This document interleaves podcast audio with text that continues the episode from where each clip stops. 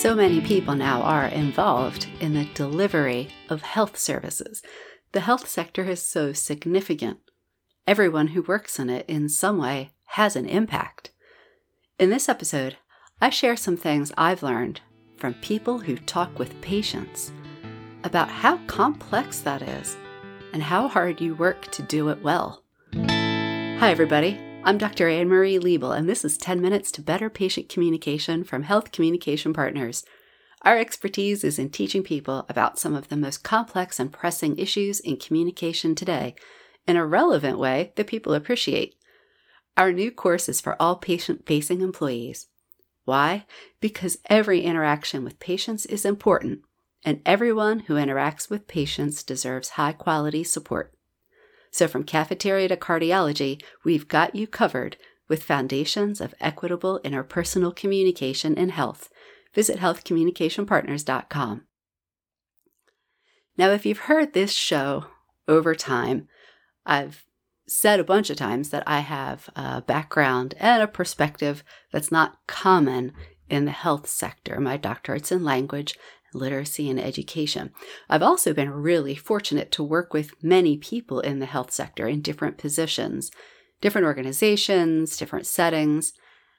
And I'm lucky because you have shared your stories with me in person and calls, emails, social media, in meetings, conferences, I mean, guests on this show. I'm incredibly grateful because you've taught me and continue to teach me a great deal about what it means to talk with patients, how complex this part of your job is.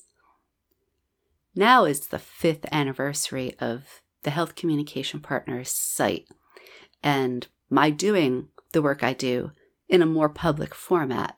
And because it's our fifth anniversary, I've been reflecting on stories that you've shared with me over the years. And though people are very differently positioned um, they have different roles in their organizations. Of course, they're different individuals. They have different ways they interact with patients, different ways they relate to patients. I have noticed some things come up again and again across stories, people, contexts. I want to share some of this because I'm hoping to challenge, inspire, and most of all, show my support for you and the work you do because people I've met over the years who talk to patients as part of their jobs have a deep understanding of how many ways communication relates to your work. You're so aware of how your words impact people. You've told me about how when you're honest, even when it hurts, You've told me about many conversations that you would rather avoid, but that you have most of them.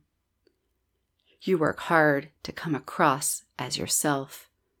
You told me about the many languages that surround you and the real limitations of using Google Translate. You don't lump together people even when they speak the same language.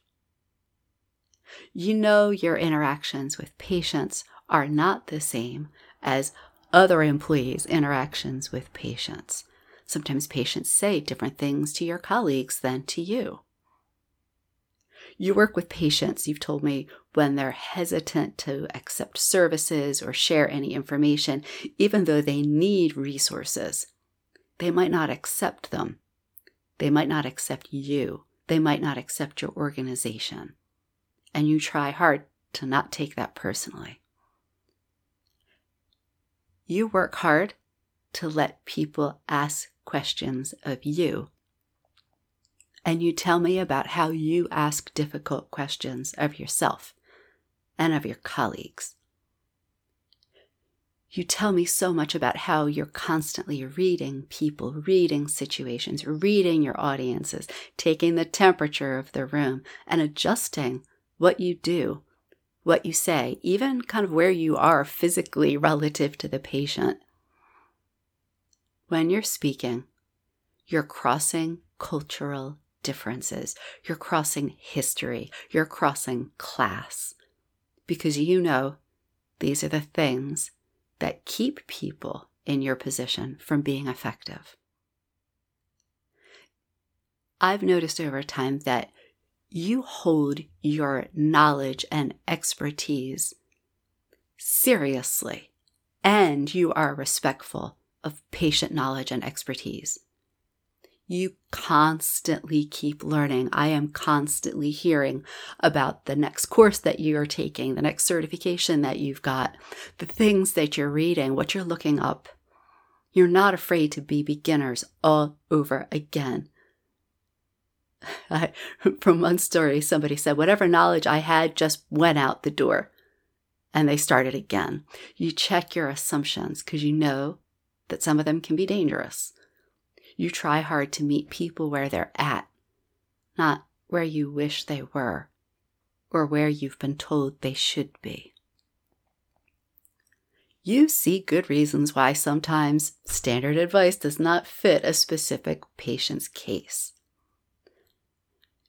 you get that culture, all kinds of culture, is inseparable from what you do and from what patients do.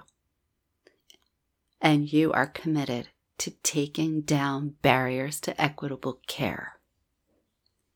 You're increasingly demanding systems level thinking and collective action at your organizations. You have so much to do in the time you have with patients you are still constantly reflecting on your role and the larger issues connected to it. In your stories, it's incredibly clear that you want to have decent relationship with patients, whether it's for a moment or across decades. And you know there's so much involved with this and that every interaction matters. You treat patients with dignity and respect. As one person put it, you meet the patient with a clean slate. You don't let past experiences or negative things affect your relationship with them. You know you're not here to save people or fix them. But remembering this can sometimes be hard. This work has an emotional toll. So you tell me about how you ask for support how you wonder about self care, and you are conscious about having a work life balance. You say, Here is where I have a problem. Sometimes you don't have the words. Sometimes you just lean on your colleagues. You want to support patients and families in the ways they want to be supported. Whether you're giving them a diagnosis or directions or a glass of water or a greeting in their native language. You resist deficit models of patients, whether they're in materials, in program designs, program implementation, or in other people's talk. It's clear that you get there's always a power differential with you and the patients, if for no other reason that you're paid to be there. You try to dismantle unequal relationships. You're always finding new ways to make patients equal partners in their care. You share power. You urge patients to grasp their power. You keep finding ways for them to do so. You stand behind your values. You have a sense of shared commitment, even when there are disagreements. Because you know misunderstandings are not all on the patient's side. You seek to understand. You ask caring questions, thoughtful questions, to understand what people need, what people believe about what is best. As one person put it, not just understanding them, but ourselves. Thank you for what you've taught me. I'm grateful for the chance to put this learning to use.